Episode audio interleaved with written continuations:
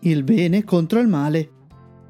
È in questo contrasto che appare la bontà e la trasparenza di Gesù Cristo, venuto a salvare, a prendere per mano ogni uomo, in qualsiasi condizione sia caduto, per risollevarlo, per liberarlo.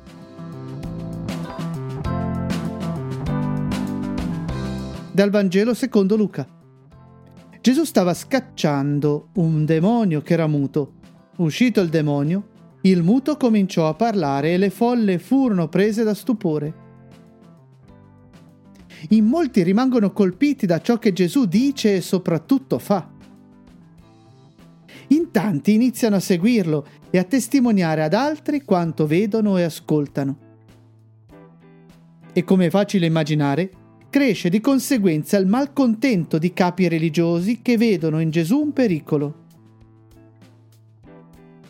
Ma alcuni dissero, è per mezzo di Belzebul, capo dei demoni, che egli scaccia i demoni. Altri poi, per metterlo alla prova, gli domandavano un segno dal cielo. Troviamo qui due modi quasi opposti per denigrare Gesù. Da una parte denigrandolo e mettendo il sospetto che dietro Gesù ci sia l'inganno del diavolo. Dall'altra, invitandolo a fare ancora più miracoli, quasi come se lo si volesse manipolare. Egli conoscendo le loro intenzioni, disse Ogni regno diviso in se stesso va in rovina e una casa cade sull'altra. Ora, se anche Satana è diviso in se stesso, come potrà stare in piedi il suo regno? Per uscire da questa possibile trappola, Gesù mostra in modo semplice le contraddizioni di chi lo sta ostacolando. Il diavolo non può cercare di ingannare, fare il bene e distruggere se stesso.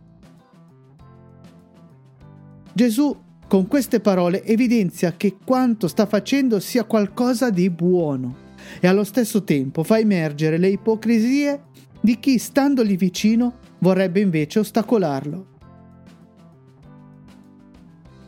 Voi dite che io scaccio i demoni per mezzo di Belzebu ma se io scaccio i demoni per mezzo di Belzebul, i vostri figli per mezzo di chi li scacciano.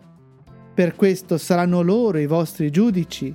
Se invece io scaccio i demoni con il dito di Dio, allora è giunto a voi il regno di Dio. Perché ostacolare chi fa il bene in questo momento Con quanta facilità anche noi finiamo con il vedere il male dove invece non c'è. Quando un uomo forte, bene armato, fa la guardia al suo palazzo, ciò che possiede è al sicuro.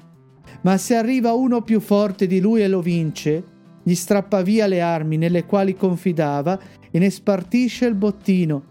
Chi non è con me è contro di me, e chi non raccoglie con me disperde. L'uomo forte è la persona che pone la sua fiducia in se stesso, ma non può nulla davanti al male che arriva nella sua vita. Le armi sulle quali confidava risultano essere inutili. Quanto poco basta per farci cadere affidiamo la nostra felicità a cose che in realtà non hanno nessuna possibilità di renderci davvero felici se non per un breve tempo. E al contrario, non cerchiamo quella gioia grande e profonda che Gesù ha preparato per ciascuno di noi.